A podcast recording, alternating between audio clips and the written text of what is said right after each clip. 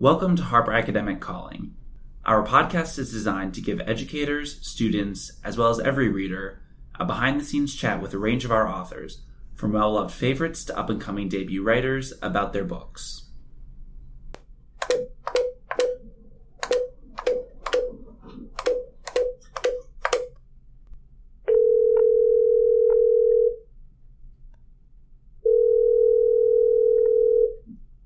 Welcome to Harper Academic Calling. Today we're speaking with Louisa Hall, who is the author of the novel Speak, The Carriage House.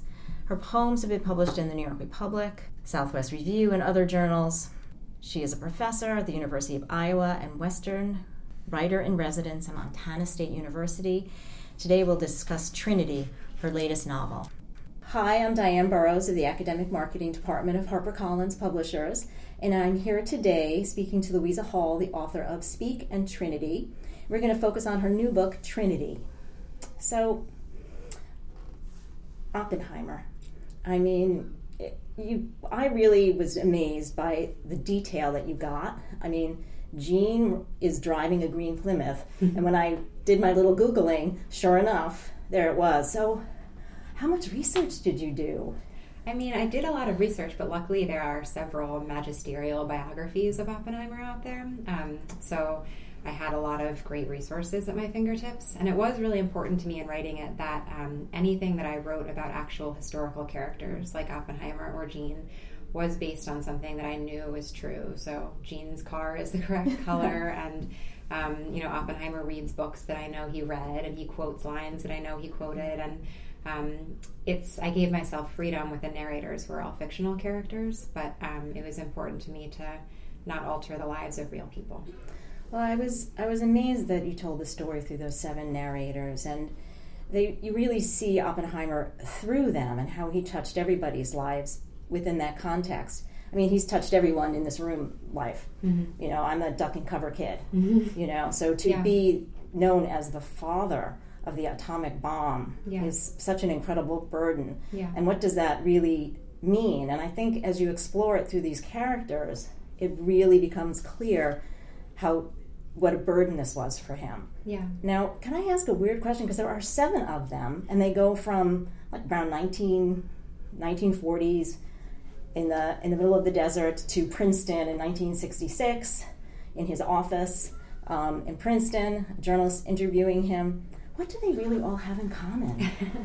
um, I mean, I think what they have in common is an obsessive interest with trying to understand Oppenheimer and trying to understand the time in which they live, which was a very violent time period. They lived through the Second World War, and um, in that moment when we dropped the atom bomb, we sort of took on the guilt of um, having used the most violent apocalyptic weapon that had ever been used, and um, they're all sort of obsessed with figuring out um, the violence that they feel in their lives. So. I, I felt for Sam, who is the FBI agent. Um, he really is one of those people, he's paid to watch, mm-hmm. but really not to do. Um, and he's deceived in his own life, too. He can't break through.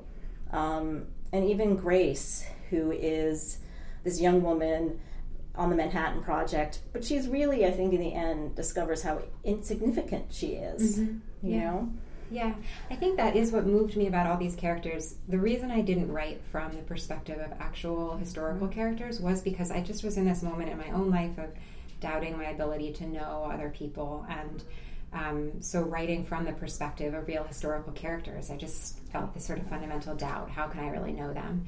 Um, but it ended up becoming an even more interesting project for me as I was writing in these fictional um, characters' voices because they're so marginal to the historical moment and they're all struggling with whether they really exist, whether they really are important people, whether they can alter the flow of history at all. And of course, they can't because they're fictional. But I think a lot of us feel the same way in our lives. Like, I doubt my ability to alter the course of history. I don't know whether the ruling leaders of this land are paying attention to me. And I think um, we sort of all live as slightly fictional characters in the country that we live in. And it's a strange, liminal, weird, insecure way of living. Right. And I think, you know, you, you feel powerless, but somebody like Oppenheimer, at certain points in his life, he was very powerful. Yeah. Yeah. And then he got cast aside. Yeah. And so I thought it was very intriguing to see his old friend in Paris. Yeah sort of see him at this point where he's sort of going to start the long slide down. Yeah. Um, and the I thought I thought it was an amazing quote here from the character's ex-wife said, "I can't force you to remember what you don't want to." And I think uh, she was speaking to his friend, but I Mm-hmm. think that was really very much Oppenheimer as well. Mm-hmm. Can you speak to his own self-delusion? Yeah, I mean, one thing that I was amazed by reading biographies of Oppenheimer was anytime he told a narrative of his life, I was completely unpersuaded by it. It just felt like he, and also they differed so much. You know, I felt like he spent his entire life trying to correctly and vividly tell the story of his life, but he just didn't know how to do it. I, I got the feeling, um, especially um, in his office in, I guess, about 1966, um, when he's being interviewed by a, a journalist, Helen, who's going through her own doubts about the world and her place in it. Yeah.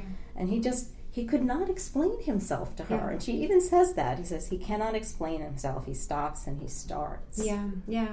And I mean, it just his all of the ways that he used to talk to journalists about his life and to explain his role in history just seemed to me to fall fundamentally short. Um, which I think, I mean, I, I do think we struggle to tell the story of our lives and to remember accurately what happened, particularly the things we don't want to remember, which is something we're all dealing with in the news right now. Right, yes. It seems a very important book right now to me.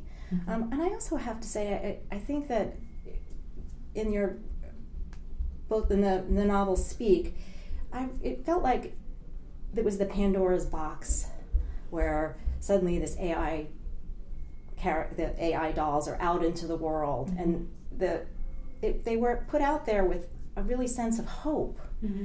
um, that really did not play out because you mm-hmm. can't control it once it's out there. And I think there's a similar theme here about what you put out into the world. Yeah. Yeah, I think I'm sort of moved by those stories of people who have acted um, with good intentions, um, but just haven't understood sort of all of the factors at play. Oppenheimer's I find particularly moving because part of the reason he didn't understand was because the government was lying to him about how they were going to use the bombs and how many they were going to use, and um, so he really didn't know everything about the situation that he was in. But um, you know, all of us are kind of acting with partial knowledge. We're in the present moment. We don't have a historical vantage point, and um, it's just dangerous to act. Yeah, I mean, it, I think you know, there's that image of the the person who's always looking back Yeah. because that's all you can really see. Yeah, yeah, you exactly, know? exactly. Um, and I, I felt, what as I read the book, you could see the shift, his shifting life through theirs, which was incredibly moving. But there did, did come a certain point where we hear him speak for himself. Mm-hmm. And again, he's over repeatedly sort of lying. Mm-hmm. Um, and he loses his security clearance at a certain point, Mhm. yet continue wants to go on. Mm-hmm. And he dies fairly young. Mm-hmm. Um, didn't really get to see the fruition of, of all that had, he had tried to do to Yeah. correct the situation. Yeah, yeah. Yeah, I mean, even in his security hearings, which was toward the end of his life, um, you hear him, you know, if you read the um, transcripts of them, it's really fascinating, but you hear him over and over say, I wish I could explain better why I acted in the way that I did.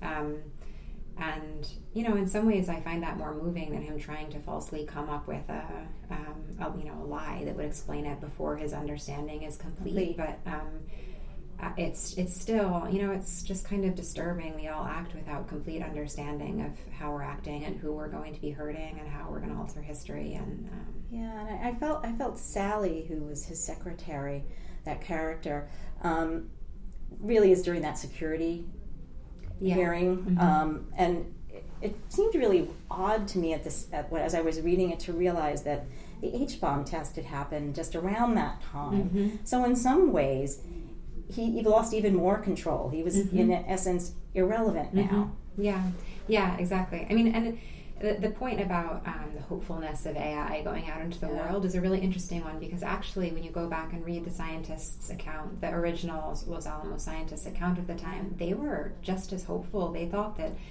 many of them thought that the bomb wouldn't be used. It would just be tested in the middle of nowhere and it would end warfare forever because people would see that we could destroy the entire planet. And seeing that, they would be cowed into peace forever.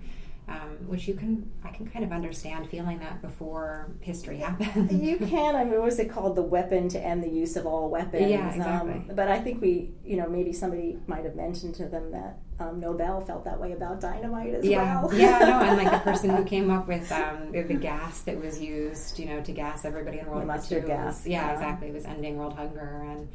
Um, so many of these technological developments started on good, hopeful notes. And, I have one final question for you. Um, actually, I have I have to ask our teacher question too. Um, but this is my final question for you. Um, how how did you fall in love with science? Yeah, I mean, I actually, I think I sort of trace that back to just my own education and the wonderful teachers I had. But I had a teacher in high school who, um, my biology teacher, who just only taught through stories. He sort of clipped out amazing long form journalism stories about biology, and we read them. And um, it just felt as though these stories about science contained so much about humanity, so much about our desire to get to the truth, our desire to understand, our desire to understand perfectly, which then, you know, never works out. Um, so, just so much of what it is to be human seemed to exist in these stories about Yes. science, and ever since then, I think I've been drawn to to those as a result. Well, you know, you, you anticipated my question because you know we, we do this for, for teachers and for professors, and my question was going to be, who was your most influential teacher? Oh, so many. Um, actually, my mom was a teacher at my high school, so I feel like I should probably say Okay. my mom.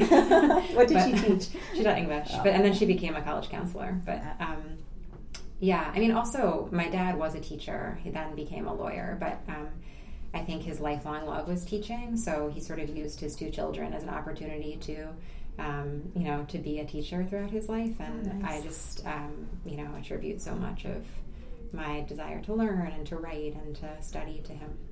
And so you teach now too. Yes, I do. Yeah, that's so exciting. Give me a, give me a sense of what your what your students are hopeful for. Um, well, they're learning creative writing, and they're great. I teach at Montana State, Montana State University now, and then I'm going to be teaching at um, University of Iowa next year. But um, my Montana students are terrific. They're writing all kinds of interesting stories. Okay, it's nice to see it's still going out in the world. Yeah. People are writing and hopeful. Yeah. Right. Thank you so much. Thank you. Thank you for listening to this episode of Harper Academic Calling. Subscribe on SoundCloud, Apple Podcasts, or your favorite third party app for more episodes. And be sure to visit us at harperacademic.com for more information about this and other great books.